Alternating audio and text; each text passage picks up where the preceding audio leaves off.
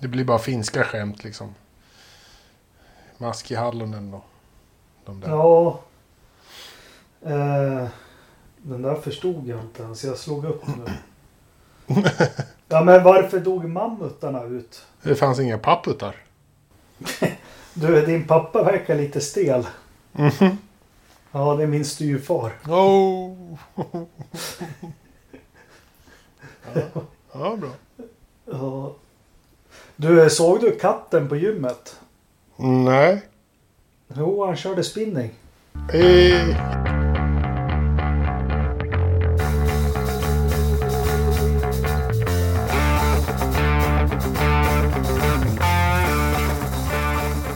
Så då räcker det för idag. Och eh, då ska vi se, vad har vi för nummer? Ja men det var ju 123 idag. Vi hälsar alla välkomna till Forsa-podden. Olycksaliga nummer 123 som vi flaggade om eh, förra avsnittet. Eh, idag har vi två. Ridderstolpe, välkommen. Tack så mycket. Mm. Och Engelmark är här, välkommen. Tack, tack. Eh, Lövström har fått en slant över så han köper upp all vaccin han kan komma åt. Eller? Ja, det är eh, han, han och Louis eh, delar Han på och det. Louis. Mm. De delar på det. Eh, Anders är sjuk. Eh, kan så pass dålig så han faktiskt inte kan spela in en podd. Så vi, vi skickar ett litet krya på dig till Anders. Det gör vi. Ja. Eh, men då blir ju det här ett avsnitt fyllt av kärlek när hatet ligger på sjuk, sjukbädden. Ja, eller hur? Eller hur? Ja. Bra. Du, vi ska väl inte göra processen alldeles för lång. Eh, vi hade ju ett lopp i helgen. Vi kan väl rent allmänt. Jag tyckte det var jättehäftigt lopp. Jag tyckte det var en jättehäftig bana. Det var annorlunda och som helhet så tyckte jag om helgen. Eller vad säger du? Ja, alltså det...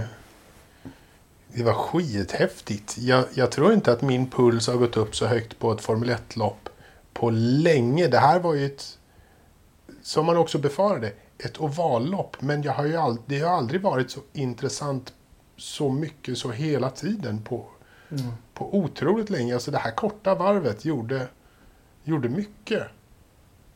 Så det, alltså det, var, det var väl var det inte ett, det kortaste varvet på... Ja, tidsmässigt. Sen tror jag inte sträckningen. Men de, Nej men kilometer, om- kilometermässigt så, så är, är det ett av de absolut kortaste, eh, topp tre kortaste varven ja, eh, någonsin. Eh, sen tycker jag, det var ju svårt att veta, men banlayouten, jag tycker det här mittenpartiet eller vad man ska säga, jag tyckte det var häftigt. Det var guppigt och gick lite höger, vänster och upp och ner och så. Jag tyckte och det såg ut som de hade lätt att följa varann. Mm. Vad vi är vana vid. Ja precis, och ändå så kunde de i det kurviga partiet, jag tyckte det var väldigt, de skötte det bra och kunde hålla hög fart. Och man kunde köra om i det. Eh, liksom, Det Mm. gav liksom lite möjligheter. Inte bara Ja. DRS-omkörningar utan i det kurviga partiet, vilket var riktigt roligt. Sen vet inte jag, det är kanske är medicinen det här som Formel 1 ser ut nu med, med kortare varv och så. För det, det packar ihop det på ett helt annat sätt. Ja. Jag vet inte, det, innan loppet så sa väl Mercedes att de räknade med att de skulle göra 26 stycken varvningar. Eh, Ja, Det, det, är ganska, det är ganska många. Eh, Ja, de nu- kanske ska räkna mindre på varvningar och hålla koll på däcken. Ja, Ja. det kommer vi till. Eh, nej, men det är överlag. Jag var lite, eller jag visste inte alls vad jag skulle tänka innan. Men, eller jag hade sett fram emot det lite. Men det var mycket bättre än, än förväntat faktiskt. Mm. Mycket, mycket bättre. Mm, tycker jag. Men det kanske har lite med att göra. Det var ju lite rokader och självklart ska vi ju djupdyka i, i den stora snackisen. Mm. Eh, Pedro Fittipaldis debut. Ja, jag Mm. tycker han gjorde det ungefär som man kan förvänta sig. Ja, eh, absolut. Jag har dålig koll på hans bakgrund och så, men han har väl inte kört så jättehöga klasser. Men vi hade ju tre nya förare. Det var ju Fittipaldi i, i, eh, Haas, i Haas och i Williams gick Jack Aitken in. precis och fick göra debut och var nära och kvala ut eh, Latifi. Ja, faktiskt väldigt nära. Riktigt nära. Kunde blivit riktigt skämmigt. Ja. Men den, den stora snackisen och det var ju Jag har tagit en liten paus och skriva på forumet men bland det sista jag skrev det var ju att När jag fick fundera lite efter senaste podden så var det solklart för mig att att Russell skulle köra Mercedes. Det, liksom, det fanns ingenting annat. Och fick lite spott och spä, spy och, och allt möjligt. Men så blev det ju till slut. Mm, med den äran. Ja, med den äran. Men vad, vad kände van Dorm då? då? Ja, det, det har ju snurrat runt så många memes eh, överallt nu om den stackars Stoffel. Han, han är ju... han kan ju inte vara något annat än, än besviken på liksom vad hans roll där och hans framtid där är ju... Hans framtid är ju helt klart över i Formel 1, åtminstone i Mercedes. De har ju ingen mm. tilltro till, till honom där så att... Ah, jag vet inte, får han betalt? Ta, ta, ta lönechecken och, och liksom och, och njut av den. Men förvänta dig inte att du ska köra någonting annat än någon simulatortimme här och där. Nej. Han var ju där i garage i alla fall. Men om, du tillåts att spekulera lite. Hur tror du Toto-grabbarna resonerade där eh, förra veckan? Ja, eh, enligt, enligt ryktet så eh, när det blev klart redan på måndagen att eh, Hamilton hade testat positivt för covid-19 så direkt så tog eh, Toto och company eh, kontakt med Williams för mm -hmm. att eh, se om de kunde få loss George Russell. Orsaken till, eh, som de säger själva, orsaken till att de gjorde det var att de hade ett par dagar på sig att försöka eh, lyckas med det. Eh, mm. Hade, hade Lewis inte testat positivt förrän kanske onsdagen så hade de inte eh, ansett sig ha tid nog att förhandla med Williams. Mm. Så därför Därför gjorde de det. Därför liksom testade de det. Men det är bara, liksom, återigen, bara ett, ett klart och tydligt meddelande om att eh, de ser Russell som en framtida förare i Mercedes och en framtida mästare. Och de ville testa honom. Och de fick ju mm. fick ett bra test. Ja, eh, verkligen. Uh, och det vart ju en liten trestegsraket där också när mm. Williams mm. fick plocka in Jack som inte gjorde bort sig alls faktiskt tycker nej, jag. Nej, absolut uh, inte. Uh, så så var det och så gick vi in med förutsättningarna här eh, inför helgen och, och, man var ju lite extra nyfiken i alla fall FP1 och FP2 på att se och där, där körde ju Russell bra men jag, jag vill inte riktigt dras med allting för att ja, jag trodde väl att han lekte lite rommen av sig. Men om vi börjar med... Vi tar tillbaka den ARC. För George Russell är ju en sån här... Jag vet när de kom in de här tre britterna förra säsongen. Norris, Russell och Albon. Så är en mm. Russell, jag vet i den här podden också, man har gjort sig lite lust över honom. Att han... Powerpoint presentation till Williams och, och, och, att han är lite lillgammal och mm ja, vi kallar honom den femte biten också. Det är ju inget hånfullt för han ser verkligen ut som en Beatle. Men eh, han, inte förra året direkt, men han har växt. Jo, i slutet av förra säsongen och år så jag har fattat att han har också någonting extra. Eller hur har din bild varit av honom? Nej, jag har varit, det har känts ganska snabbt att han, han har någonting som inte så många har. Eh, definitivt. Dessutom om man ser på, på hans eh, kval eh, facit över de här två åren han har kört så har han ju inte förlorat eh, ett enda kval innan den här helgen. Nej. Så att eh, han har väl det tredje längsta kvalrekordet eh, liksom, av alla tror jag. Det är väl, mm. Jag tror det är eh, Michael Schumacher och eh, Senna som de andra två som har längre streak i, i kvalvinster över sina teamkamrater. Vilket ju är helt bananas eh, för en kille som, har, som precis har börjat köra. Liksom. Mm.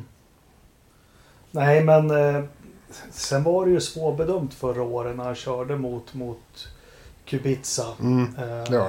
Sen har det visat sig i år på tester att Kubica kan köra rätt fort ändå. Men han var ju svårbedömd på något. Men han, eh, ja, han fick ju sin livschans och eh, som han tog den. Oh ja.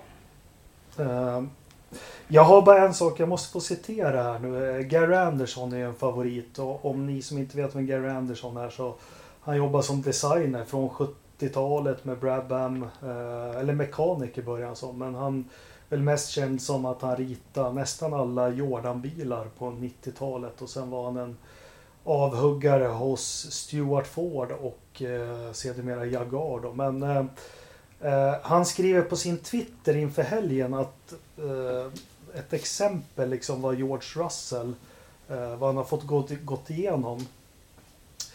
Eh, tänk dig själv hur du skulle känna om du flyger till en helt ny flygplats eh, på ett ställe där du aldrig har varit förut och du ska ta ut en hyrbil du aldrig har sett i och köra på fel sida. Mm. Eh, det är mörkt, det regnar och det är immigt eh, och du har jättebråttom. Sen ska du försöka komma på vad alla knappar och reglage på bilen är. Om du multiplicerar det med 100 så kommer du lite till den utmaningen som George Russell står inför. Är det så stor utmaning att hoppa i en... Han har ju trots allt kört Mercan en hel del. Har han kört Mercan en hel del? Ja, det, det har han väl. Eh, Inte den Mercan. Han hade ju, stor, Nej, han hade, nej, han hade ju stora problem med, med ratten, med inställningarna. Eh, Både under eh, träningar och, och kval och race så eh, visade det sig att han hade någonting. HD, HDD Default 35 sa de ju ganska tidigt i loppet. Då hade han ju liksom fått någon inställning på motormappningen som inte var helt rätt. Då skulle han ställa om den. Det hade ju hänt eh, flera gånger och det fick han göra mer än en gång under loppet också. Så att han hade ju lite eh, rattinställningar som han inte eh, var helt vanlig. Men Ja, han hittar väl inte neutralen. Han hade svårt att slå av bilen också. Ja, precis. Ja, men det är ju det liksom. De är ju helt... De är ju lite, lite egna. Mm. Och ett sånt tillfälle, eh, om, om, om vi vänder lite på att vi pratar, det finns väl anledning att återkomma till honom. Nu, nu ska jag försöka det här avsnittet och inte göra mig lustig eller någonting. Men eh, George Russell får sin livschans. Eh, det är faktiskt en till som får sin livschans. Vem kan det vara? Jag vet inte, vem tänker du på då? Valtteri Bottas. Ja. Mm. Eh, verkligen visa att han har 2.0 eller 3.0 och allting. Och det är ju en sån här helg och jag gör ju ofta hockeymetaforerna att han får kliva upp och spela i första kedjan. Alltså Mm. han ska ju gå in i den här helgen med, med liksom huvudet högt, avslappnade axlar. Det är lugnt, jag leder det här teamet. Han ska, han ska minst, oavsett vem som hoppar in i den andra bilen, ha två, tre tiondelar på den personen. Varje pass, hela tiden. Mm. Eh, Så, så i mina ögon, han fick ju verkligen sin chans att visa att ja, men jag kan leda det här teamet om Lewis väljer att lägga av eller precis vad som helst. Men jävlar vad mjuk han var hela helgen. Hur, hur, hur tror du han mår? Jag tror han mår jävligt dåligt. Eh, Tror- faktiskt. Tror han gick in i helgen med den inställningen jag försökte Nej, uttrycka eller nej, nej. ångestfylld? Ja, han, var, han, var, eh, han var skitnervös. Eh, det var eh, bara jobbigt. Han fick... Eh, allt snacket var bara om hans potentiella teamskamrat och hur bra hans potentiella teamskamrat var. Och allting var bara George Russell och allting sånt. Var, han, han fick ingen... Jag vet inte vad han fick för backning och stöttning ifrån, från sin sida av garaget över att få få liksom möjligheten att, att växa eh, och sådär och se till att ta, ta tag i det här chansen som han fick. Han, han eh, gjorde de det så gjorde de det nog ganska knasigt tror jag. Eh, för, att, för att allt han utstrålade över hela helgen var ju bara att det här är, det här är fan inget bra. Eh, det, här, är- det här är rätt jobbigt. Eh, jag, jag har inget självförtroende eh, och ingen möjlighet att vända någonting. Jag, jag kör min bil och så här. Det såg du ju direkt. Eh, om, om man bara tittar på hans lopp så, så det, det dröp ju inte om självförtroende i hans, hans körning. Nej, eh, verkligen inte. Det var, det var ingen bestämdhet, det var ingen liksom sådär som, man, som du beskriver det som han skulle ha. Jag går in Nej. och liksom bara tar flaggan, ja men den är min. Eh, Så skulle Ja. Russell komma, nej det här är min. Jag Ja. har den, jag äger det här nu. Eh, Han ägde ju ingenting. Nej, och vi har ju vi har ju några exempel genom åren när det har hänt saker i stall. Vi behöver väl inte dra upp någon namn för det kanske bara blir fånigt. Men eh, hur långt tillbaka som helst i tiden, även ganska nyligen i tid, när, när det har hänt något när försteföraren, för vi får säga Lewis Hamilton är ju försteförare, Ja, Bottas ja, ja. är andra förare, så är det bara. Så är det. Eh, när andra föraren verkligen har tagit flaggan och, och, och, och tagit teamet på sina axlar och växt med uppgiften. Men eh, Valtteri han, han krympte med uppgiften om Mm. totalt sett hela helgen. Ja. Eh, sen var jag lite så här på fredagen också. Jag såg vad man skrev i kommentarer och så. För jag läste någonstans att han hade ju problem med bilen på fredagen. Så jag var så här lugn nu, vi väntar till lördagen. Och det såg ju faktiskt ut på kvalet som att han skulle, nej men då lyckas han köra, vad var det, 26 000 delar snabbare än Russell. Ja, det, ja, men det är ju no- noll och ingenting. Så att, Nej, och det som var det som var jäkligt konstigt tycker jag hela helgen. Det var ju att där det var kurvor var Russell snabbare från första varvet. eh, ja, det var ju lite spännande där liksom. Han frågade, han, eh, eh, om vi går in på loppet lite snabbt så frågade ju Russell där som hur mycket curbs Valtteri tar. Och Mm. de bara, jo men han tar mer curbs. Bra, jag kan köra en eller två tiondelar snabbare. Och då hade han redan dragit ifrån ett par sekunder på ett, på ett varv Ja. som tar ingen tid att åka. Eh, och han kan då dra ifrån 10% till per varv. Mm.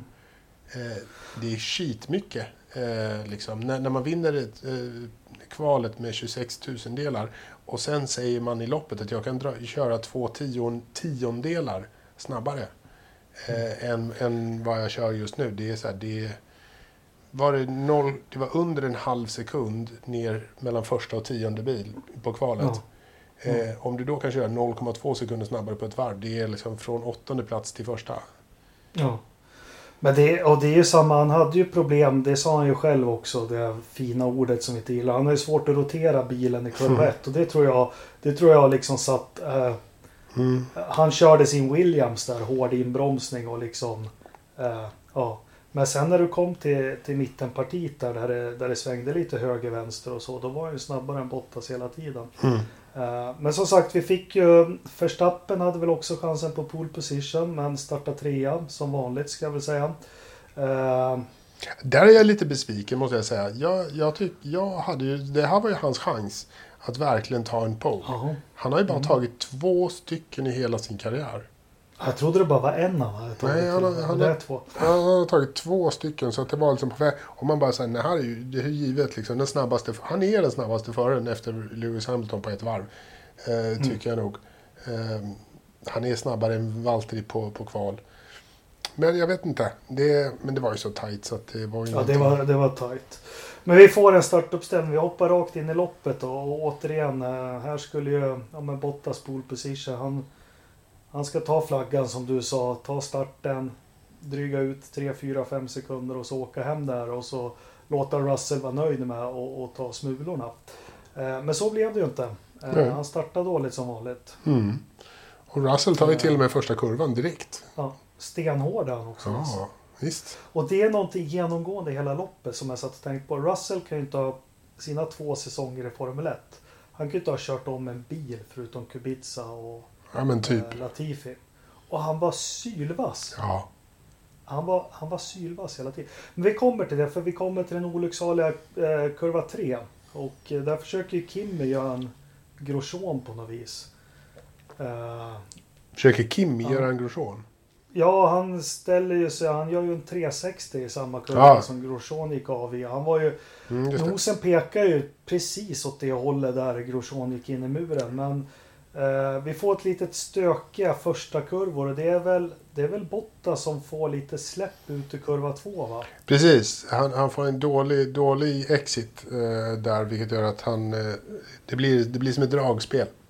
Eh, Och- Max ställer sig på, på bromsen där tror jag. Eh, Ja. Och, och då blir det eh, som helt konstigt eh, alltihopa. Så det blir väldigt, väldigt bökigt i början där. Och vi, och vi har Perez och eh, Leclerc då som har gjort ett bra kval kanske vi ska nämna också. Eh, Absolut. Han körde sitt varv och så gick han och bytte om. Det har inte jag sett sedan Sennas tid. Nej, det var fan Och så- coolt alltså. Det där går inte att göra. Eller det var Prost som gjorde det tror jag. Eh, skitsamma. Men eh, ja, eh, nu har vi inte Anders med oss för han har ju en annan synpunkt. Men eh, de går tre bredd där, ser det ut som. Eh, Max Verstappen backar av eller backar ur den situationen. Mm. Leclerc kommer som skjuter nu kanon, låser upp, går in i Perez och vänder honom ett halvt varv och Verstappen får ta utsidan. Mm. Och räkna med som alla de här unga killarna gör med de banor som är nu för tiden att det är bara att hålla stumt utanför. Exakt, han, han trodde att det var asfalt där ute. Ja, med ski fick han. Eller hur? Frutt, rakt ut. Ja, rakt ut. Och det, jag tycker faktiskt han får ta på sig den. Ja, lite eh, får han faktiskt göra. Bara för eh, han har ju kört där ett par dagar redan. Liksom. Det var inte första varvet han, han var där. Han visste nog att det var grus där. Eh, så det var väl lite så. Men eh, han, hade inte så, mycket- trodde- han hade inte så mycket val heller. Det, liksom, det, han, han hamnade där, vilket var väldigt dumt. Han borde ju, han borde ju i och för sig ställt sig på bromsen och stannat för att sen liksom... Ja, men det var de det jag tyckte. Ja men precis, de andra skulle leka av sig och så skulle han bara kö- köra vidare. Det hade ju varit det bästa alternativet. Men, men som du säger, de är så vana vid att det bara släppa på bromsen och fortsätta rulla. Och, och liksom så att det finns fäste överallt. Men det gör det inte. Jag trodde ju han hade blivit avskickad in i, i räcket först. Sen man fick se reprisen. Nej, men det, det, han understyr och Mm. hög fart. Hade inget grepp. Och så parkerade Leclerc där lite fint bredvid. Och så hade vi Perez som jag satt. Jag är en av de som gillar Perez lite och alltid har gjort. Men då tänkte jag på förra helgen när han har en säker pallplats på gång. Mm. Och så tyckte man han hade läge i det här loppet. Så fan också. Eh, vänder de runt på honom. Men han tog sig i alla fall till depå och fick lite nya däck. Mm. Sen var det väl inte så mycket mer där i starten som hände va? Nej, inte, inte på ett bra tag liksom. Det var, det var omstart. Eh, Russell fick göra sin första flygande omstart. Mm. Han, eh, de började ju kubbas ganska tidigt eh, där innan, innan linjen. Var, var det där, var det Stroll som låste upp sig inne i bängen då? Eller var det någon senare omstart? Ja, Det var nog... Ja, det vet jag inte. Faktiskt, jag Nej. Nej, det var någon. Det var en riktig rökpuff där de höll på att köra in i Ja. rumpan på. Jo, men det var då. Det var, det var Stroll som höll på att köra, eh, köra på. Jävla eh, klantiga. Men, men sen går tåget och det är Russell i ledning och Bottas och, och man tror här att för det väl ligger runt två sekunder ganska jämnt sådär. Och Mm. som det så fint heter, man tänker ja men Bottas kanske har paceat sig och, och ja, att de ligger och väntar på någonting ska hända där. Men sen kommer ju bland annat radiomeddelandet som du sa. Eh, för jag kör lite mer på curbsen och då börjar han ju dra ifrån, dra ifrån ännu mer. Mm. Eh, det börjar dyka in bilar i depån och då märker man ganska fort over eller undercut vad det är som, Mm. vad det är som är bra att göra. Det var inget bra att stanna ute. Nej, det var det inte. Och ändå tyckte jag faktiskt att eh, Mercedes stannade ute väldigt, väldigt länge. Eh, Otroligt länge. För ja. de börjar väl, vad var det? Plan B plus 20 eller vad Ja men, de om? ja men typ. De började direkt liksom eh, Target. Direkt efter säkerhetsbilen så sa de Target plus 9 liksom. Och det, oj, Perosit. Ja. Hela vägen från Rostock. Ja, förlåt. Men, men då började de direkt liksom med plus 9 och sen blev det plus 12. Alltså de körde ju på, på ganska bra många varv. Och sen tittar de ju enligt den här fantastiska grafiken från Amazon så var ju liksom eh, Russells däck skulle ju vara slut. Och, och då Mm. säger han ju också samtidigt så här, men the tires are fine. Men sen går han i det på ett par varv senare sen så att de var väl inte helt fine. Men, men ändå. Nej. Men Nej, jag- eh, det, det bästa är ju också att liksom eftersom man har Russell har ledningen. du, du smittar. Ja, Russell har ju ledningen och eh, då får han ju också enligt reglerna preferential treatment. Han får välja Mm. först. Han får ta depån först. Han får den bästa strategin och allting sånt. Så man går loppet ut efter, ut efter honom. Och vi fick, jag hade i alla fall lite aning att det är väl nu kanske Bottas med, med rutin och allting sätter in en stöt. Men det var väl två, tre sekunder där. Men sen när de kommer ut ur depån båda två så är det uppe över fem sekunder eller åtta Det sekunder. var till och åtta med. sekunder. Jag, fatt, jag hängde inte med på var de fem sekunderna kom ifrån. Ärligt talat. Nej, inte jag heller riktigt. Det, eh, det Men- gick mig förbi. Men det måste ju vara den här undercutten då att det här eh, varv, extra varvet som Bottas tar är långsamt och det första varvet som Russell tar är, är snabbt. skitsnabbt. Är skitsnabbt. Så att den skillnaden kan ju inte vara fem sekunder men ändå. Den är, Nej. det, det är nog det som gör det liksom. Och jag tror ju majoriteten av alla i hela världen som tittar på loppet satt och höll lite extra på Russell. För det är ju lite Askungesaga. Men Första hugget i magen kommer ju då när han kommer ut från sitt depåstopp och säger loss of power eller vad är det han säger? Ja, men precis. Eh, Och då ser jag att Bottas börjar äta in lite också. han tog en sekund ganska snabbt där. Ja. Och det var väl då, eh, jag tror att det var då han återigen hade problem med, med ratten och, och liksom Ja. default 35. Mm. För det jag såg det var när radiomeddelandet kom ut i sändning, i alla fall på Viasat. Det var att, eh, undrar om det var någonting med elmotorn eller något. För de kom ju upp i 320-330 på start och målrakan för oftast. Men just då hade han svårt att nå 300. Oj! Så det var, det var någonting som hände där. Ja. Eh, men han får ordning på det här. Eh, Bottas är ju nu en slagen man i mina ögon. Mm. Eh, vad händer bakom där? Är det någonting du har koll på? Perez kör som en galning. Perez kör som en galning. Vi måste ju också nämna eh, Norris som på första varvet har nio platser. Eh, liksom Ja, från, från absolut. P19 till P10. Jag eh, börjar heja eh, lite extra på Norris. Tänker jag, nu jävlar kan han göra ett bra, bra ifrån sig. Sainz är med där uppe också och, och. Ja, han högg ju första varvet. Som, han var Ja. het som tusan. där. Ja, som fan. Så han är ju med högt uppe där. Och Ricciardo är också med eh, och, och hänger tillsammans med... Är det Stroll som är där också? eh, I, i häradet? Ja, Perez började ju köra upp sig och eh, jag gjorde lite anteckningar i här loppet men de har jag tyvärr inte med mig. För det jag tänkte på det var att Perez hade svårt att komma om, vem var det? Ocon va? Mm. Eh, sen så smyger, nej, eh, Stroll var det som hade svårt att komma om. Mm. Ocon.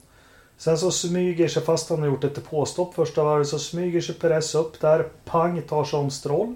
Stroll sa efter loppet att han släppte förbi han, men så såg det absolut inte ut. Och så bara pang direkt tar han sig om Ocon som Stroll har legat bakom i hundra år. Så Mm. Perez flög och eh, rapporterade in också att det gick fort. Mm. Att allt kändes bra. Så det, det var väl det som hände. Sen är det några saker jag inte har klurat ut. Det är liksom vad hände mellan Ocon och Ricciardo och varför deras lopp blev så olika och så. Men eh, eh, Kvyat var ju med där och, och smög lite också. Ja, alltså... Eh, Alfa Tauri-bilarna hade ju bra sprutt, återigen. Bra sprutt i, i Hondan där. Så att, man får ju hoppas, jag hoppas lite grann att Honda-motorn lever kvar även efter nästa år. Ja, för Mm. den här, den verkar ju eh, konkurrenskraftig. Ja, Definitivt.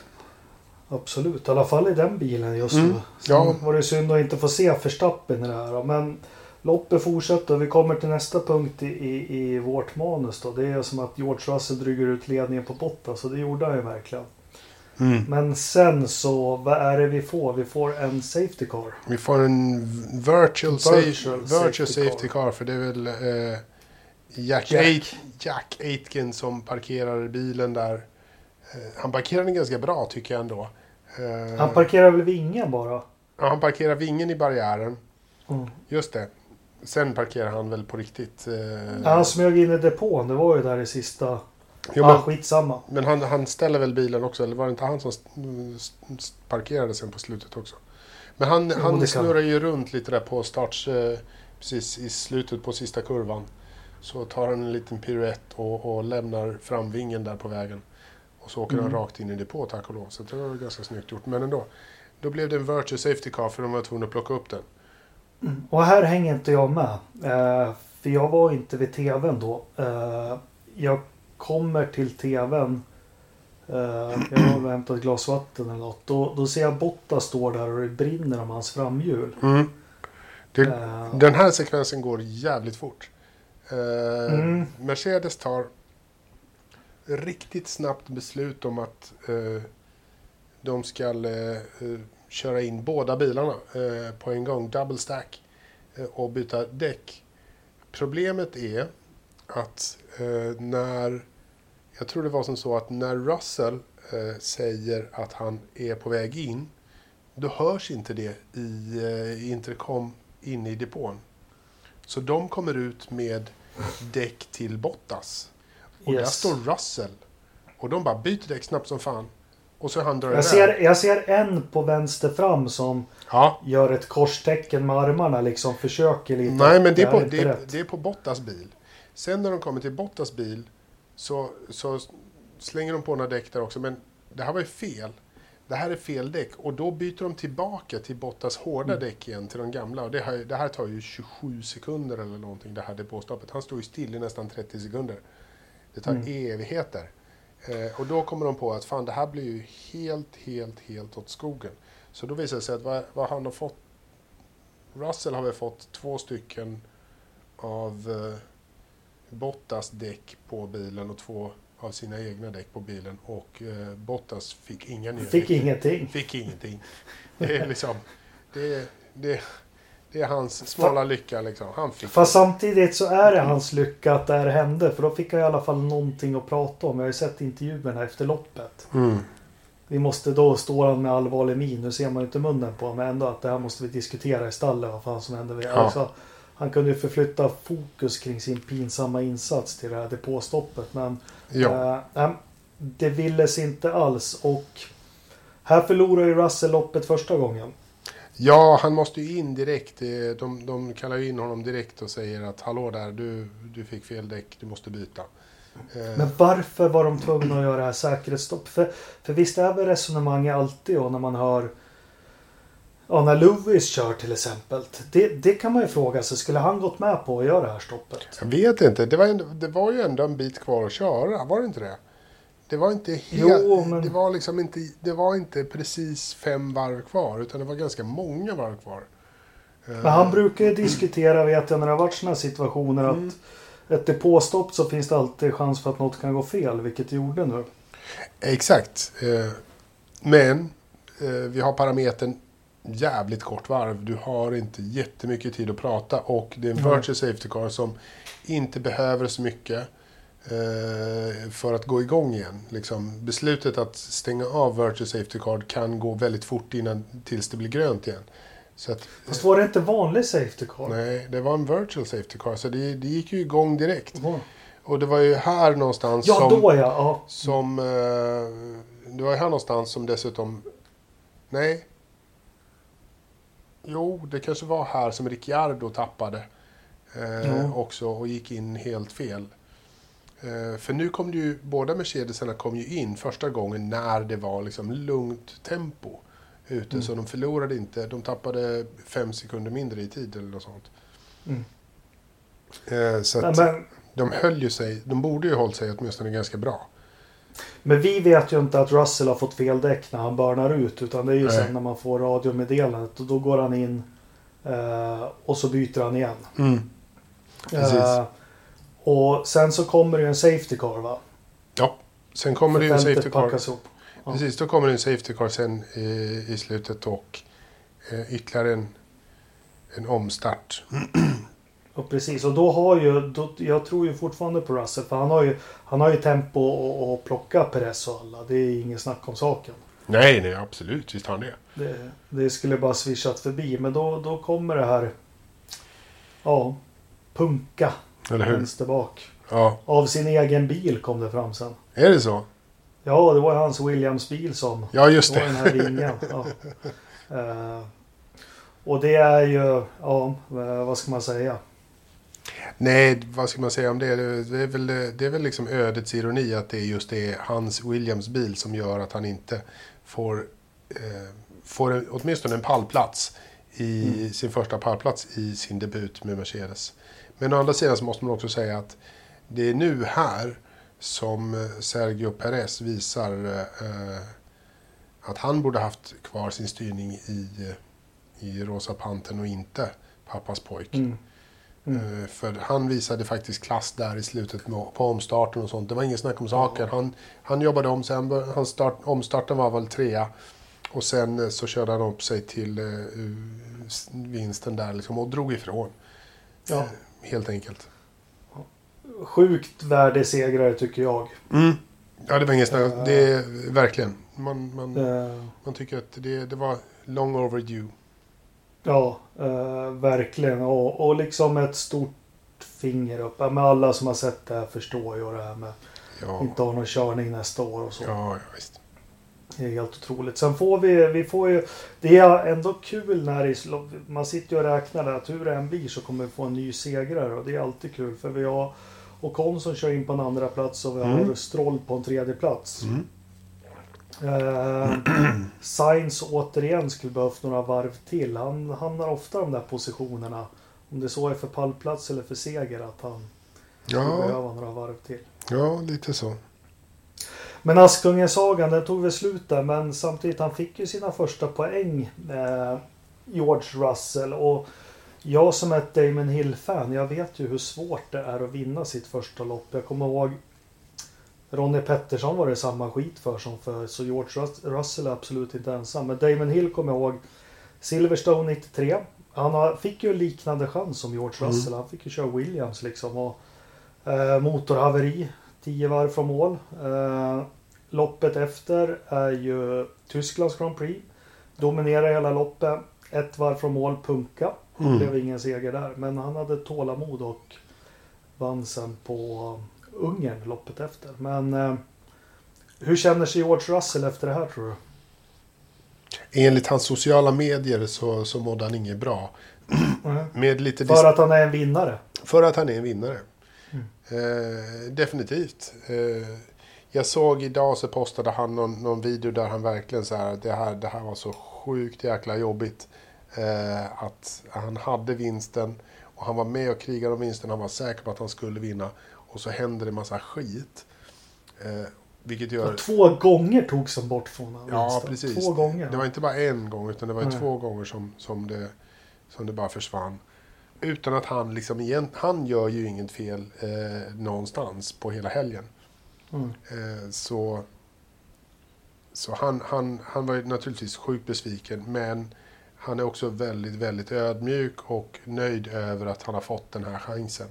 Och eh, liksom, naturligtvis tackar Williams och alla för, för det här. Jag tror att det har väl det, kan, det är väl inte orimligt att tänka sig att det har blivit en liten pengatransaktion någonstans också. Så att jag ja. tror att Williams-killarna är ju inte... Det är ju affärsmän som, som driver Williams nu för tiden. Mm. De vet att de har en guldkalv. De vet att Mercedes vill ha honom. De, de vet att Mercedes har, har en, en budget att spendera. Så att de, har nog, de har nog cashat in några kronor på den här helgen också, Williams. Och, de, och jag missminner, om jag liksom hörde rätt. Jag gick också och tog ett glas vatten, lite fel tillfälle, för när jag kommer tillbaka så ser jag Toto Wolf precis håller på att avsluta sin intervju med Sky, där han säger att de har tillgång till, jag tycker att han säger att de har tillgång till George Russell även nästa helg. Det verkar ju så. Ja, eh, och det, det tror jag nog att det var nog en av stöttestenarna i själva förhandlingen. Mm. Eh, och det var väl eh, lite, lite erfaret då av, av Toto. De börjar redan på måndagen och säger vi har nu tiden. För det är ingen förhandling att sätta Stoffel i bilen, det är ju bara att plocka in honom. Ja. Men har man tiden och, och få in George Russell, då, då vet man att det här kommer kosta en bit och vi måste ta lite tuffa beslut så att vi, vi börjar förhandlingen på en gång. Men George Russell, precis som alla andra racerförare, han, han är nog inte förvånad. De tror ju på sig själva allting. Ja. Eh, det som är så sjukt imponerande det är ju för det första hela helgen. Han, han snurrar eller spinner eller ingenting. Det är liksom... Uh, han gör det han ska. Sen, sen, så är det, vi har pratat om det. Jag ska inte komma in på Marcus ja, men, men det, det Russell visade det... Vi kan ju rabbla förare men han fick chansen. Han tog den. Ja, men det är så här, kolla på i, i dagens startfält, eh, Albon. Ja. Alltså han har ju också fått chansen. Han har fått chans på chans på chans. Just nu är jag lite trött på hur många chanser Alex Albon egentligen får. Ja, jag tycker lite synd om honom, men, Nej, men jag, jag, håller med. Eh, ja, jag håller med. Man kan definitivt tycka synd om, om honom, men, eh, men men det är också lite så här att du, du får chans på chans. Men han, han lyckas aldrig. Lite eh, Lex Bottas, att han lyckas inte riktigt lyfta. Eh, eh, liksom, det blir inte riktigt den där spetsen. Och det är det jag menar. Nu ska vi inte sväva iväg och jämföra. Nej, men, men... Om, vi titt, om vi tittar liksom på de, med Schumacher. Han fick chansen i Jordan 91. Alltså av en slump. Mm. Lika som mm. det här. Ja. Ja, kvala sjua, kvalar ut stallkompisen. Uh, Häkkinen hade väl lite liksom längre startsträcka men vi kollar de stora för... Ja men Ricciardo 2014 kommer till Red Bull. Pang! Ta Ja. chansen när den finns där. Ja. Eh, jag vet inte vad vi ska ta för namn men det är det som jag tycker är mest imponerande som Russell har gjort nu. Han tog verkligen chansen. För alla skulle varit nöjda om han kvalade 3-4 tiondelar från Bottas och, och tog en tredje plats efter Bottas och Verstappen. Ja, ja, ja, ja, ja. Det skulle ha varit suveränt bra. Så det, det imponerar. Det, nu, nu har det bara gått ett lopp. Det bästa Russell kan göra nu det är att avsluta karriären. Eller hur? Nej. Men vi får väl se nästa helg. Eh, Jag har sett att Lewis Hamilton är väldigt inaktiv på sociala medier och du hade väl hört något att han inte mådde toppen va? Nej, alltså, han verkar inte alls må jättebra. Han är inte på sjukhus, han är på ett hotellrum. Eh, han har tillgång till, naturligtvis tillgång till jätteduktig läkarvård och allting sånt där. Men eh, han är så pass krasslig så att han, det är liksom påtagligt. Han, han är inte symptomfri. Han har inte covid och är symptomfri, utan han har symptom och mår rätt kackigt. Eh, och grejen är det också att regeln är att för att du ska få köra så måste du ha fyra raka negativa covid-test. Och de måste du ta med en dags mellanrum. Så det är fyra vad- raka dagar som han måste vara frisk. Och var han så här Men- jäkla dålig på söndagen så är han ju inte så jäkla mycket bättre idag på måndag. Nej men jag tänker Abu Dhabi där. Vad har de för regler och för... Mm. Återigen hockey, hockeyliknelse. Junior-VM går i slutet av december. Och vi Mm. har ju två svenska spelare som te- testade positivt förra veckan. De får inte åka till Kanada och spela. Nej, de har ju, det finns ju, det är ju tuffa regler i Abu Dhabi också. Så att det är ju tveksamt om han kommer in. Ja. Så att eh, mina pengar är på att vi, vi ser George Russell eh, på söndag igen. Mm. Och vi ser Bottas version. Flä. Ja. Ska de... Eh, det spekuleras ju överallt, även på, på vad är det Ternström brukar säga. Eh, inte italiensk media, men... Ja, men vissa håller jag högt som The Race och, och, och, och sådana kanaler. Men ska man klippa Bottas? Jag tycker det är för tidigt. Det är ett, fortfarande det är ett lopp. Det är ett lopp på en bana med eh, som är lite speciell. Men eh, tror du inte Toto funderar lite? Jag tror att så här, eh, George Russell eh, helg, sista helgen i november, eller första helgen i december menar jag, f- eh, 2020, spelade honom rakt i händerna när det gäller förhandlingen med Lewis Hamilton. För nu, nu, nu, varför Lewis har fortfarande inte signat något kontrakt. Och allt som händer nu eh, gör ju att Toto får en bättre hand. Dels eh, om, så vet han att framtiden är säkrad oavsett om Lewis bestämmer sig för att sluta eller köra vidare. Så, så har han George och eh, han, kan, han litar på att eh, George kommer att leverera. Dessutom så har han ju nu fått möjligheten liksom att om, om Louis signar och han känner att "Nej, men, fan jag chansar. Eh, vi, vi klipper Bottas. Han har fortfarande bara ett, ett års kontrakt. Det kostar inte så mycket. Eh, George Russell får en, en minimilön som är fortfarande tre gånger bättre än det han någonsin har tjänat i hela sitt liv. Han bor ju Eh. hemma fortfarande. Ja men alltså sådär. Och han kommer fortfarande tjäna skitmycket pengar men eh, han får en minimilön nu och så stegrar vi upp den under de närmaste fem åren för vi skriver ett långt kontrakt med honom. Och så kapar vi Bottas till nästa år istället. Så har vi Lewis som tränar upp George Russell till nästa år. Och så är Lewis klar, Russell färdig första förare 2022 och så är det klart. Alltså, Toto har bara, bara vunnit i, i det här läget. Han har alla Men du är ju. Du är ju en hårdbarkad affärsman. Det är ju inte jag. Jag är ju mesig ifall. Men den relationen som Mercedes eller Toto Wolff eller ja, med hela Mercedes har med Hamilton. Och har haft liksom och den här segern. Mm. Alltså, och jag tror ju någonstans har ju de börjat snacka 2021. Mm, ja. Nu, nu, nu spekulerar jag bara med siffror som jag hänger inte upp som. Men vi säger så här att Lewis säger ja men jag vill ha 30 miljoner euro för att köra ett år till. Ja, ja, säger Toto. Kan han vara så tuff och liksom bara gå in nu i, i 23 timmen och säga nej, du får 15. ja, jag tror det. För Russell var så bra. Ja, ja men nu... vi, vi tar 6 miljoner som vi betalar Bottas i lön från dina pengar. Ja. Lewis tjänar ju 500 miljoner kronor svenska. Eh, Han tjänar en halv miljard per säsong. Eh, Ja. vad, vad det sägs. En månadslön för Lövström. En månadslön för Anders. Och det finns ju, just nu så kan jag bara, men kolla här. Den här eh, unga hungriga britten som är 15 år yngre än dig. Han tjänar en femtondel av vad du tjänar. Eh, Lewis, min kära vän. Säg mig, säg mig, varför ska jag betala dig? Jag, jag får en världsmästare i den här andra killen också. Jag lovar. George Russell kommer att vinna VM oavsett om du kör eller inte det här året. Eller här, om du kör så kanske det är svårt. Men ändå. Alltså, han, eh, Toto har ju en världsmästare i bilen eh, oavsett om det är Lewis eller George som sitter där. Bottas är inte världsmästare i alla fall. Men så ryktena går, det är väl att Lewis också vill hålla på och styra och ställa vad Mercedes ska göra i miljöfrågor och djurrättsaktivism och, och precis allting. Det kanske inte... Det... Den förhandlingssitsen kanske inte heller är lika vass längre. Absolut inte. Eh, definitivt inte. Jag tror att Lewis position eh, definitivt har, har försämrats eh, på alla håll. Liksom. Han, han har inte tappat i status i, i stallet alla tycker fortfarande att Lewis Hamilton är den bästa föraren som finns på griden. Och den, den bästa föraren som finns att tillgå. Av alla, så är det. Får man honom så tar man honom. Men nu har vi fått, liksom ett, fått eh, en, en, eh, ett maxtak skulle jag nog säga på hur mycket man är villig att lägga på Lewis. Mm. Ja. Jag tror, jag tror att liksom, och maxtaket har inte funnits förut. Förut har det varit värt precis vad som helst. De senaste fyra åren så har man kunnat betala precis vad som helst för att eh, eh, få Lewis Hamilton till sitt stall och behålla honom och skriva bra kontrakt med honom de närmsta tre åren. Men nu har han ju konkurrens. Och då, eh, du vet ju hur det är när saker och ting konkurrensutsätts. Priset sjunker.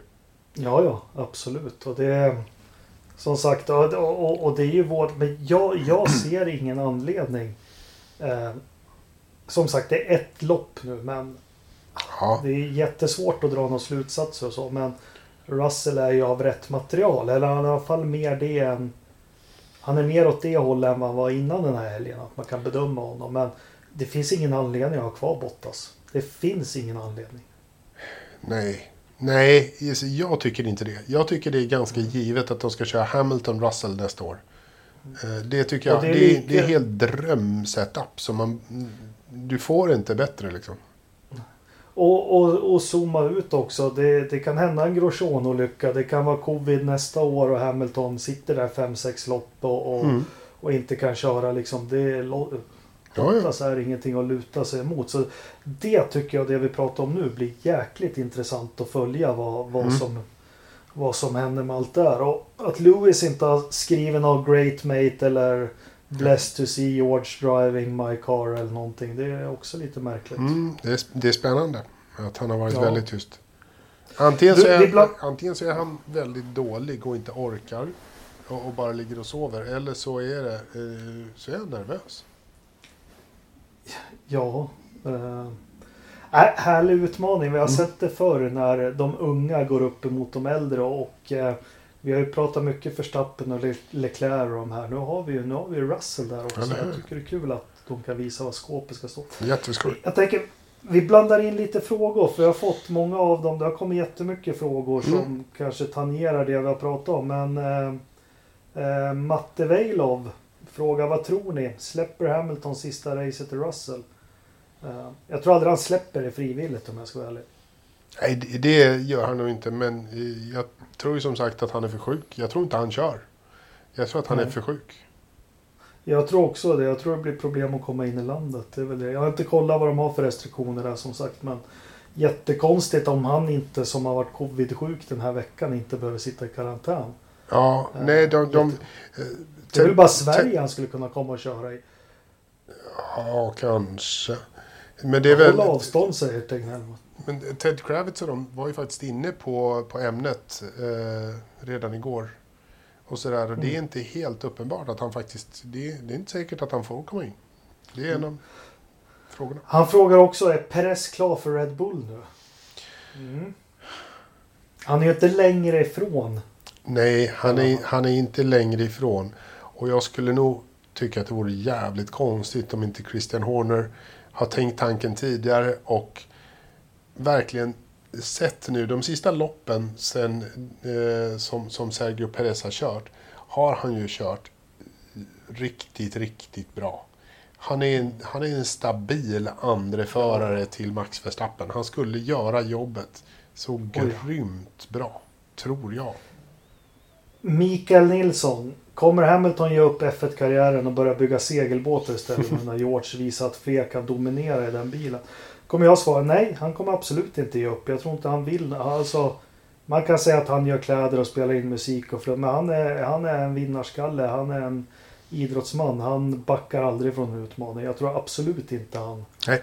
Jaha, nej det, tror jag inte en chans. Vad tror du? Nej, nej, nej, absolut inte. Det, han ger inte upp. Mm. Pedro Hansson, det sägs att en viktig egenskap för att bli framgångsrik är att hela tiden förvänta sig att det värsta ska ske. Så man jobbar hela tiden stenhårt för att eliminera de riskerna. Hur viktig har Hamiltons förmåga att kommunicera med teamet och hela tiden vara orolig varit för hans karriär? Uff, den får du ta. Ja, tack. Uh, han har rätt i, i att uh, det här är det här är jag övertygad om att det är en av faktorerna i Hamiltons storhet. Precis som Schumacher drillade Ferrari eh, så, så är, eh, är, är, Lewis Hamilton en mästare på att eh, minimera eh, risker på ett väldigt effektivt sätt. Han har ju kört in sig i det här teamet. Han har Pete Bonington och kompani där. Eh, men han har inte bara kört in sin del av garaget. Han har kört in hela Mercedes-teamet så att under det här året så har Hela de... jävla koncernen. Nej men alltså hela det här året så har de ju bytt mekaniker runt om bara för det har gått runt Corona i Mercedes hela året. Eh, de har fått byta eh, folk lite då och då faktiskt. Mm. Så att, eh, men det har fortfarande gått felfritt hela tiden på hans sida garaget för att han har verkligen haft raka och tydliga regler och förhållningsorder för hur och saker och ting ska skötas och ske. Och de har gjort mm. det. Och liksom, han, är, han är nog en, en han skulle bli liksom en, en, riktigt jäkla bra företagsledare också, tror jag. Om han hade ja, lärt sig det. Liksom. Men det, jag, tror att, jag tror att det är en av, en av de stora framgångsfaktorerna i, i hans racingkarriär. Att han har, han har lärt sig hur man minimerar risker. Definitivt. Ja. Hans gnäll på radion är inte riktigt det jag menar. Att han liksom säger det här är svårt, åh nu är däcken slut, nu blir det svårt. Det är en annan sak. Eh... Fast det är ju det brittiska underdog gemensam skapa ja. en fiende. Ja men Mansell var ju likadan. Det var ju... Ja. Eh, det, jag tror det är lite deras kynne på något vis. Britterna utan ja, att kanske. dra några större växlar av någonting. Det kanske. Eh, Tony Kollberg tycker senaste racet säger att Bottas är ganska trött och det finns andra som skulle kunna slå Hamilton i samma material. Ja, jag låter det osagt om andra kan slå Hamilton faktiskt. För det, det låter jag osagt. Men eh, Bottas är... Jag tror inte han är trött. Jag tror han är liksom... Han, fan vad han har hamnat snett mentalt. Ja, de senaste åren måste ha tagit något sjukt på, på hans psyke. Ja, har de liksom, inte Han går väl också in på YouTube idag och lyssnar på radiomeddelanden så här när Mercedes bara hyllar Russ. Ja. Det är klart han gör. Han, det, det är omöjligt att, att undgå och missa allt det här. Uh, han... Det här, det här är något av de mentalt mest tuffa uh, tiderna som han har, han har varit med om. Liksom.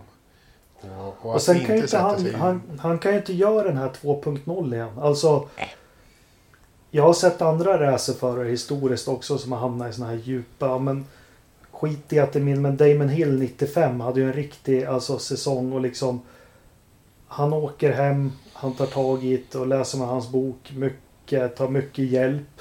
Mm. Eh, psykologer och andra rådgivare och kommer som en helt ny människa. Och det här har ju redan Bottas provat några gånger. Mm. Det är ju det. Han har inte så mycket, mycket många verktyg kvar i lådan liksom att och, mm. och dra fram. Nej. Eh, Anders Egland gillar verkligen bansträckningen. Bjöds på omkörningar i typ 75% av alla kurvor. Inte många banor som slår det. Vilka andra banor har en kortare variant som lite oväntat kan ge variationsspänning? Likt Bahrain. Det är väl massor som har kortare Nästan Ja, alla GP-slingor i Europa har ju någon. Men Paul Ricard kan de ju bygga om hur lätt som helst. Silverstone. ja, ja. ja. Eh, men jag tror inte det blir riktigt samma på något vis. Men eh, Liberty och Fia har fått lite att tänka på tror jag. Med, eh, vi kommer till det om två poddar när säsongen är slut. Summera, men för mig som gammal räv så har den här säsongen varit en succé. Och det beror på de nya oväntade banorna.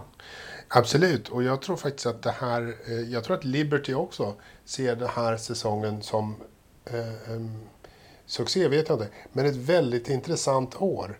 Där de har eh, möjligheten att lära sig väldigt mycket om hur de ska göra under, under, i framtiden. hur banor ska se ut, vilka banor ska man köra på. Ska man bara bestämma sig för att man kör på de här, eh, de här tio banorna eh, för alltid och skriva evighetskontrakt med de här tio banorna? Eller ska vi köra med, med er de här tre åren och sen man bara skriver kortare kontrakt och byter runt lite, lite mera och inte bara har samma banor hela tiden? Det kan Men jag vara satt och tänkte... spännande. Jag satt och tänkte på det igår. Jag är jätteemot att de ska ändra format och så. Men om de måste göra det. Men när de ändå är i Bahrain. Kör, kör långa slingan på lördagen och det här loppet på söndag. Ja, visst. K- kvala till båda på fredagen. Om man ska vara där. Pang bom har du två VM-deltävlingar och ja. Mm. Jag vet inte. Men det är en idé i alla fall. Eh, Dan Segolsson. Mm. Är Bottas helt borträknad? Från vem som helst kan vinna en Mercedes. Ja, det är han fan med. Jo, men han har ju vunnit en Mercedes. Men... Bottas har vunnit i Mercedes, eh, borträ- eh, bort, borträknad. Eh, ja.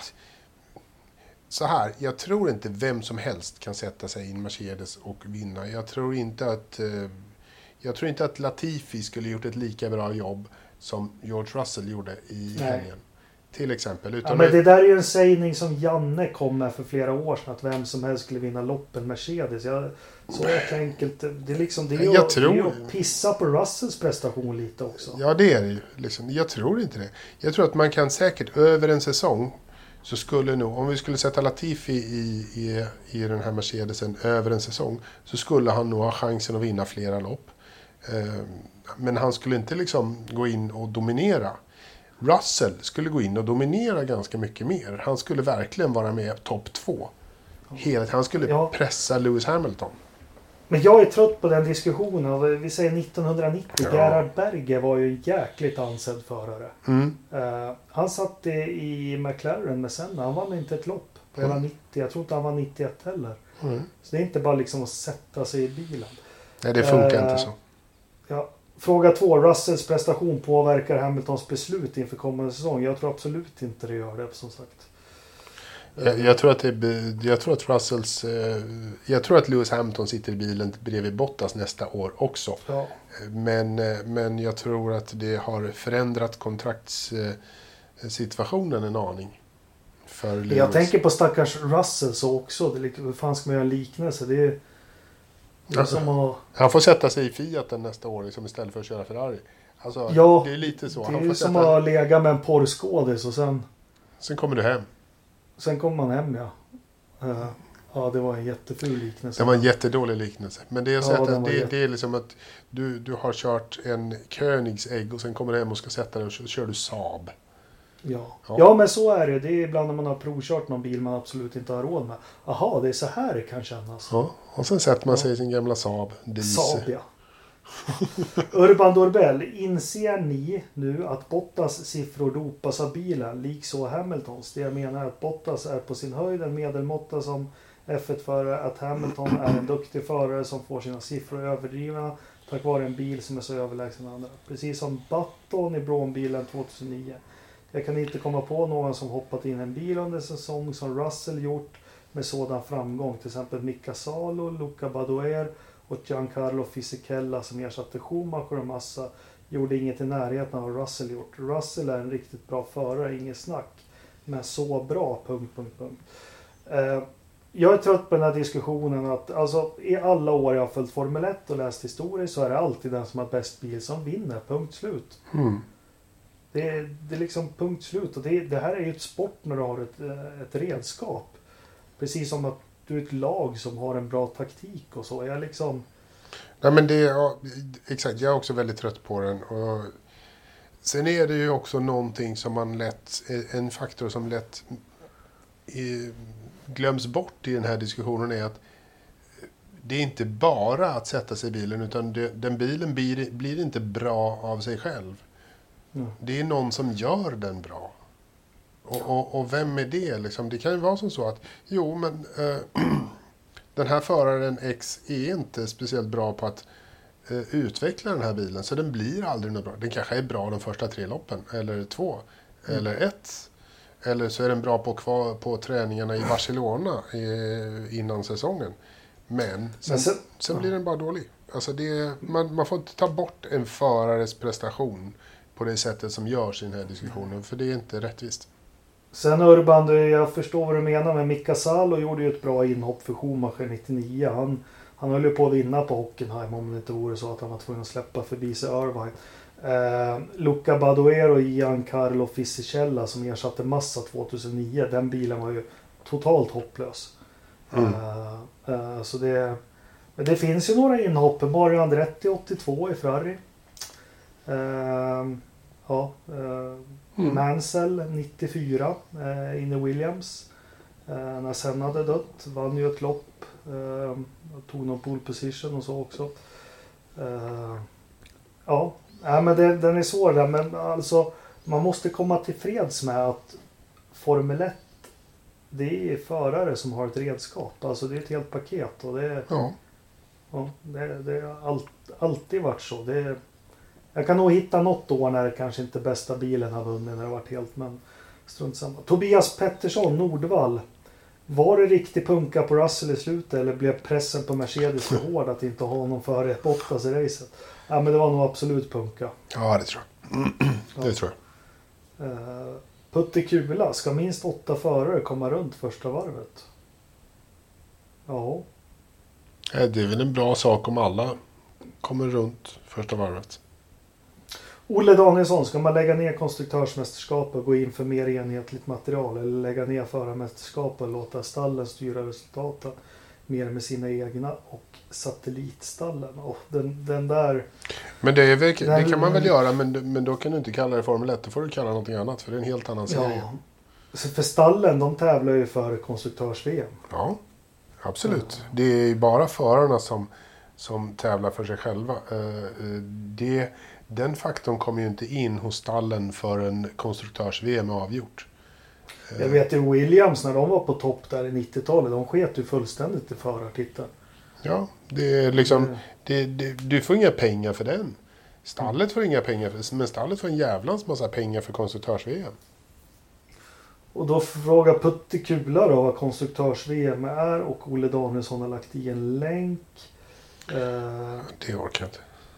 Nej, eh, och så är det diskussioner eh, som bara den.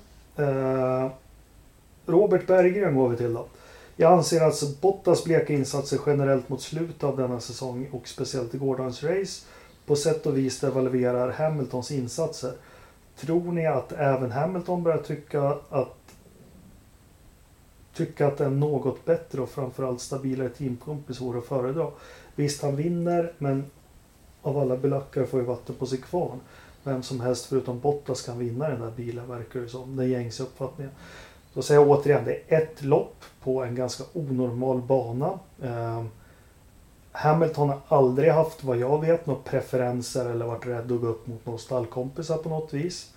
Eh, jag tror inte han var rädd eller eh, för Nico Rosberg. Jag tror han bara tyckte det var jävligt jobbigt. Men eh, jag tror inte han bangar på en Nej, nej jag tror inte sen, sen vet jag inte på vilket sätt skulle, skulle Bottas eh, tillkortakommanden de senaste loppen devalvera Lewis, eh, Lewis körning på något sätt?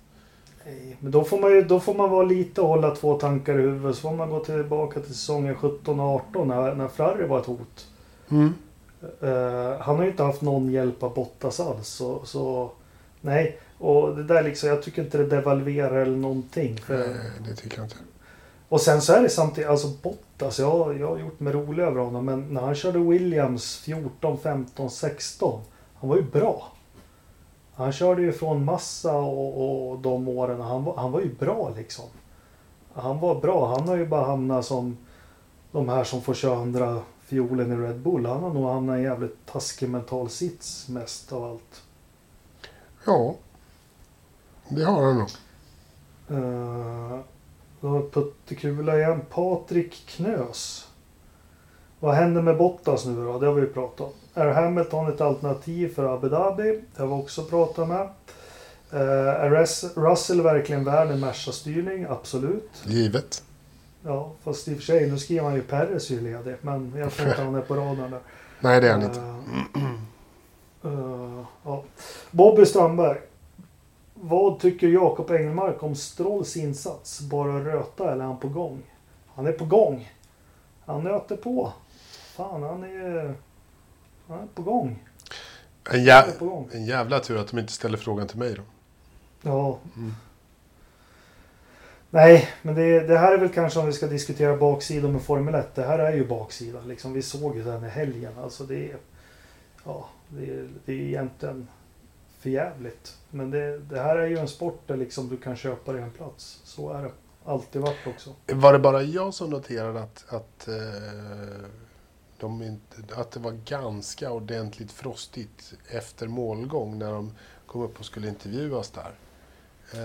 Eh, Jag tycker Stroll alltid är så jäkla frostig. Ja, han, är- han är ju...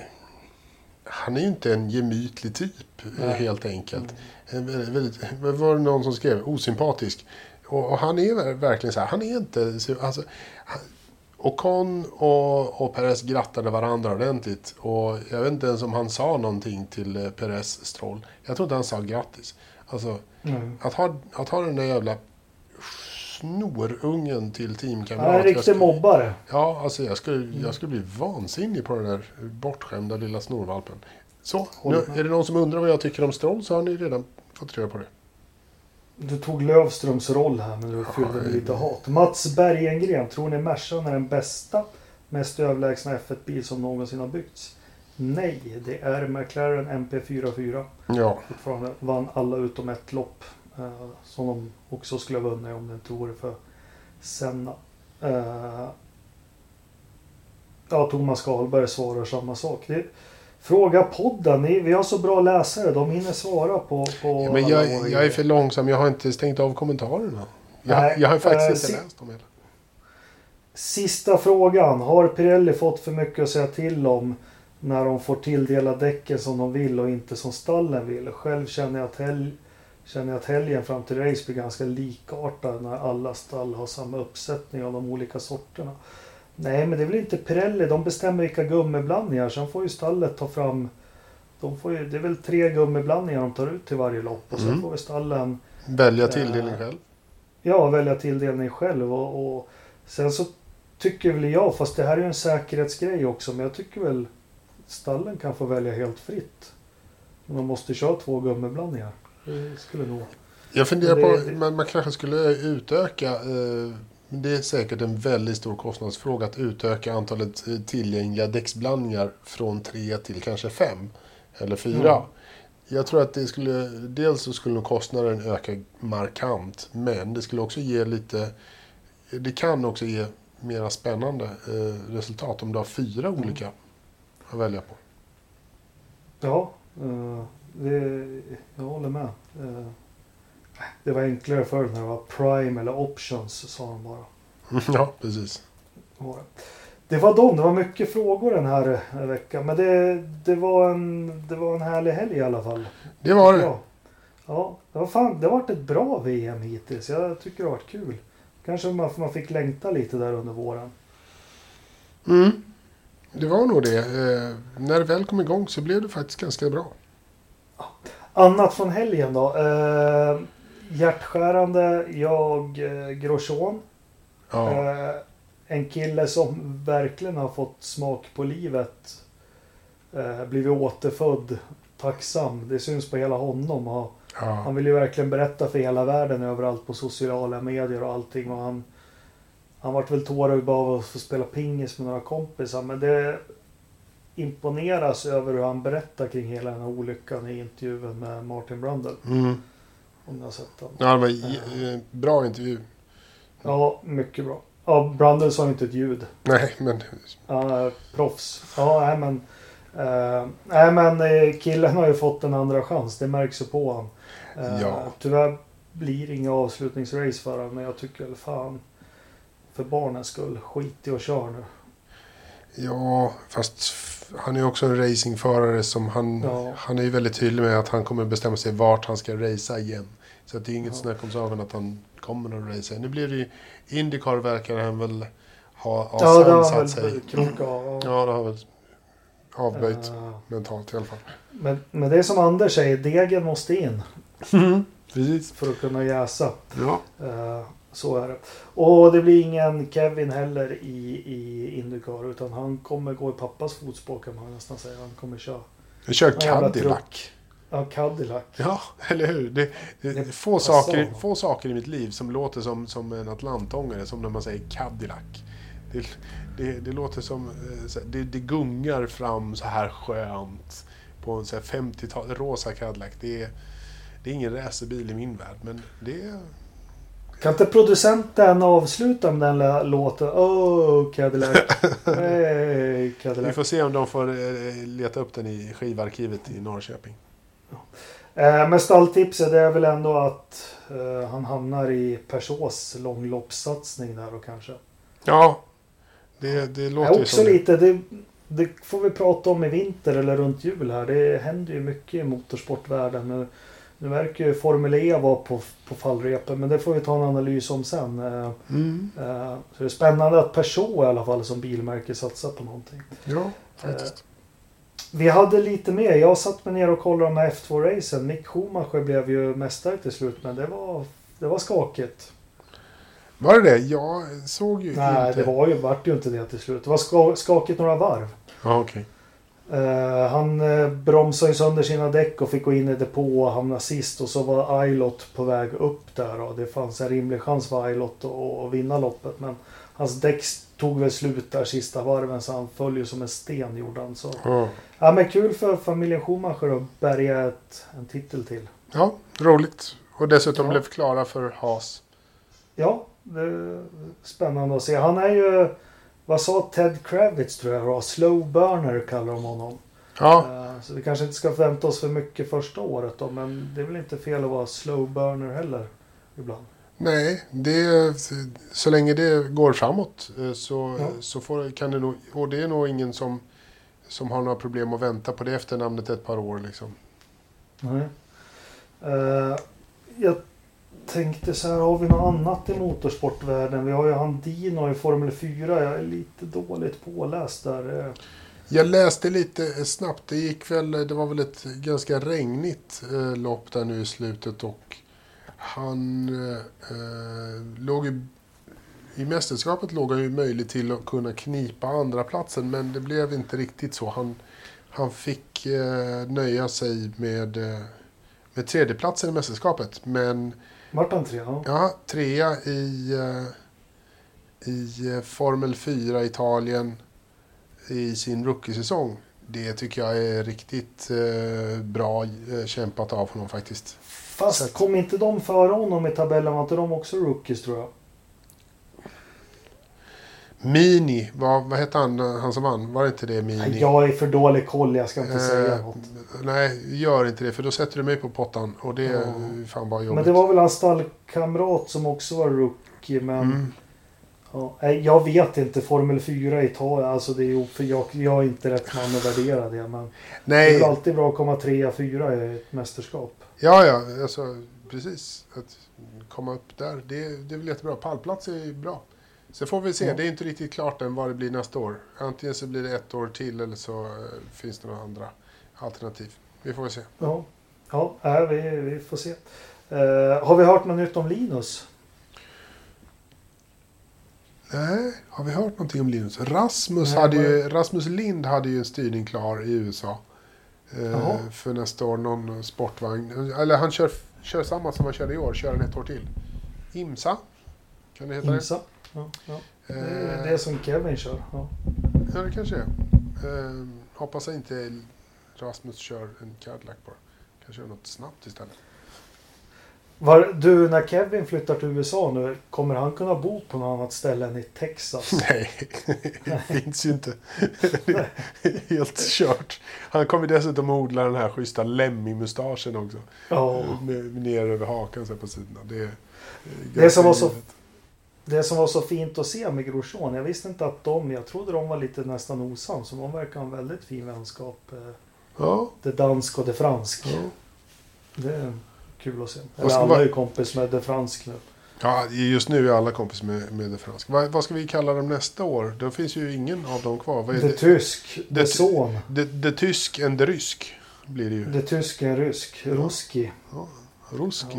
Ja, Ja, de har ju gått upp mot varandra förut, Tyskland och Ryssland. ja. Det Ja. vet, vi hur det gick. Ja, det, ja, det slutar väl inte bra för någon. Eh, nej. Du, fan vi, jag trodde nu när vi bara var två, då skulle vi prata dubbelt så fort och allting. Men vi är uppe i 1.20 så en, en förstappen. Ja, jag kan väl börja. Jag tar faktiskt förstappen som veckans förstappen. Ehm, jag kan inte ta något annat än en, en otrolig klantighet av Mercedes. Eh, Ja, just det. Är ju fan, det, det är helt och hållet stallets fel att inte George Russell vinner den här helgen. Det, det får de ta på sig. Klant, Disaster. ja, disaster. Då ska man slå Mm. näven i bordet.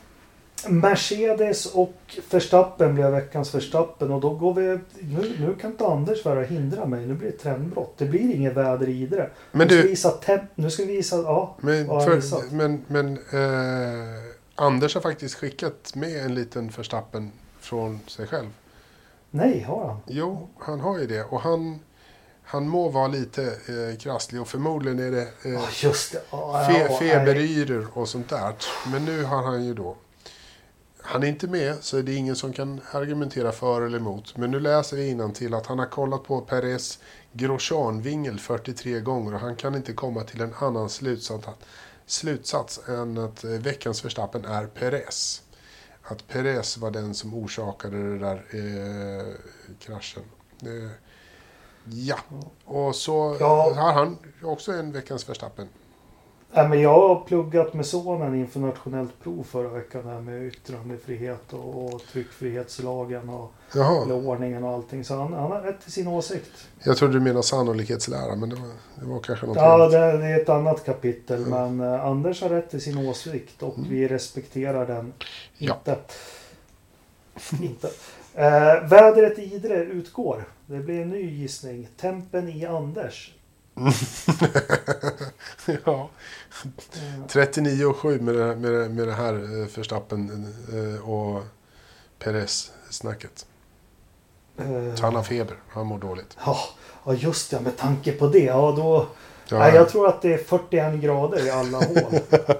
Stackars karl. Usch, det där var ett riktigt svammel. Mm. Eh, du, jag fick tips, tips hur man kan göra ett snabbtest corona. Men det kan vi ta när vi har stängt av micken. Det tror jag vi gör. Eh, tack allihopa. Nästa vecka ska vi väl göra något avslut på säsongen. Eller det kommer väl kanske om två veckor. Vi ska väl prata om Abu Dhabis GP. Ja, det ska vi. Eh, vi har en... Just det, det med loppet, Ridderstolpe. Det var ju jäkla... Eh, Press körde av första och så var McLaren högt upp och allting och då började jag titta på det här konstruktörs-VM. Mm. Vem ska komma trea? Det var ju skithäftigt. Sen vände ju Perez på steken och Stroll kom trea. Men det, det är fortfarande jämnt. I kon- konstruktörsmästerskapet. Ja, Mm. Det kommer bli väldigt spännande i slutet. ja. Och eh, Verstappen har han chans? Nej, han har inte chans på andra platsen i VM. Men vad han bryter, jag tror han har brutit fyra lopp. Ändå har han bara 25 poäng efter Bottas. Det är ju Ja. helt otroligt. Ja. Ja. Men det Ja, det är skulle många miljoner på spel eh, till helgen eh, för alla tider. Verkligen. Så att det är mycket, mycket kvar som är spännande Vem att se. tror... Vem, jag tror Racing Point tar det här. Ja, ja, ja. ja. Och McLaren 4 Renault 5 Så får det bli. Ja, ja, men med de orden så tackar vi alla lyssnare och hoppas ni har haft en trevlig eh, 80 minuter med oss. Och eh, vi hörs om en vecka igen. ja, men det gör vi. Ha det så bra. Ja, hej hej! hej.